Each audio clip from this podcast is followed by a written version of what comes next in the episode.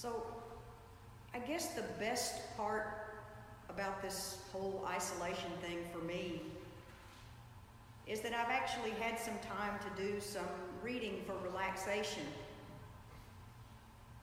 And I'm a big fan of narrative nonfiction. Those stories that are grounded in actual historical events, but are fleshed out by the author to make them more real or relatable. Erik Larson is one of my favorite authors. Dead Wake, Thunderstruck, Devil in the White City, In the Garden of Beasts, and currently The Splendid and the Vile are ones I would highly recommend. I'm fascinated at the way writers can take basic facts and just create a story around them without compromising the truth of the account. I've been thinking about Lazarus in this way a little bit this week. I have a lot of questions for him. Of course, the problem with asking Lazarus questions is that he never speaks a word, not one word. We see him only in a couple of chapters in John. He plays, arguably, a most important part in Jesus' life. It is the raising of Lazarus that finally causes the authorities to move to kill Jesus and Lazarus too. But Lazarus never says anything.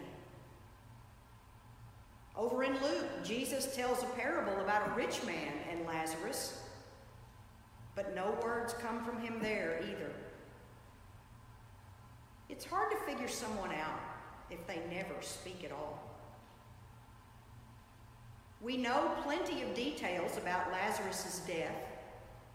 He falls gravely ill. After a passage of some time, he dies. He is laid in a cave for a tomb with a stone rolled in to seal it. We know plenty of details about Jesus' delay. Jesus knows Lazarus is sick and dying. Jesus deliberately waits two whole days before returning to Bethany. The disciples don't understand why Jesus wants to return to the place where they had just escaped stoning. By the time Jesus gets to Bethany, Lazarus has been in the tomb for four days. Maybe in his life, Lazarus was just an introvert, naturally reticent, living in the shadows of his two sisters. We know quite a bit about Mary and Martha.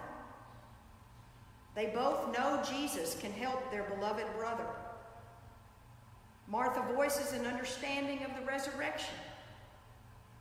Mary goes directly to Jesus as soon as she hears he is nearby. They both say exactly the same thing when Jesus arrives too late. Lord, if you had been here, my brother would not have died. And they both cry over the loss of their brother. We see Jesus at both a very human moment when he weeps, shows real outward emotion, not only at the suffering of the sisters, but also for his own deep love for this family, and at a very divine moment when he calls Lazarus forth from the tomb with great power. And Jesus has made sure that no outside forces could account for Lazarus' appearance. He has waited beyond three days because many believed that the soul hung around the body for three days after death. But we get nothing at all from Lazarus. Jesus calls him by name and he comes forth from the tomb alive.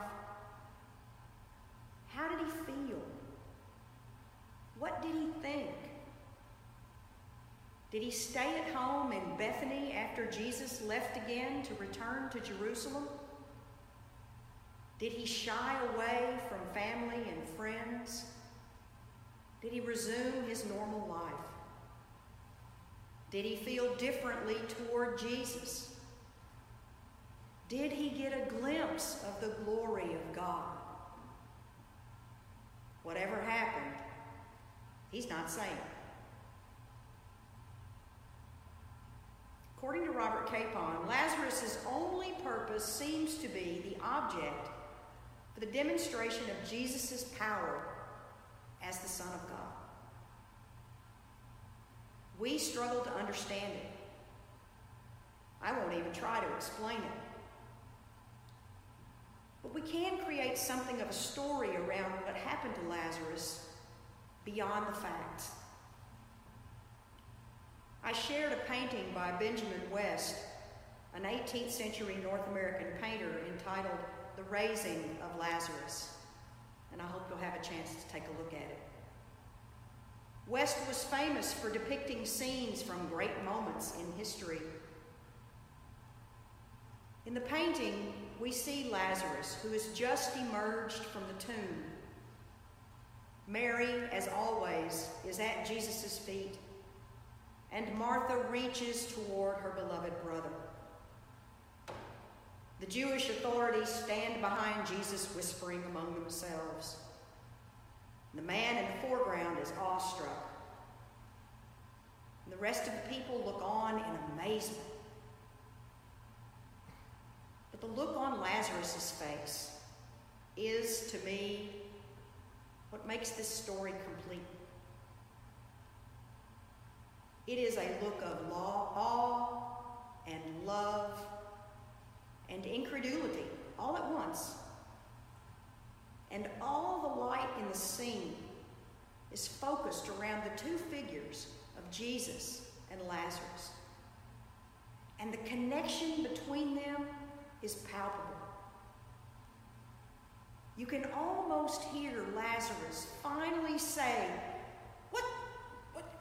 How, how did you? I can't believe it. You, you, oh, let me tell you. Oh, my Lord. And if you look closely, you can see just the faintest hint of a smile on Jesus' face. As his arms reach out to encompass the entire scene, it's as if Jesus is saying directly to Lazarus, Yes, my dear friend, keep your focus on me. I've got this.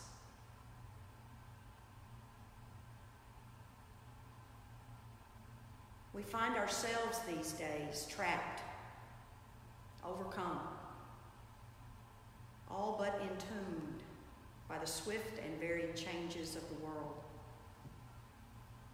We're stuck in this fearful, dangerous time, for we don't know how long. And no one alive has experienced this. How will we come out on the other side? Will we be changed? What will we think? Will we resume our old life? Will we feel differently? We can't say just yet because we are living through these grimly historical events, experiencing the facts in real time. And the story of how we come through this time is not yet told. In fact, we know it is only just beginning. But no matter what happens, we can take comfort in the fact that Jesus still reaches out to us, encompassing us with his powerful love, saying, Yes, my dear friends, keep your focus on me. I've got this. Amen.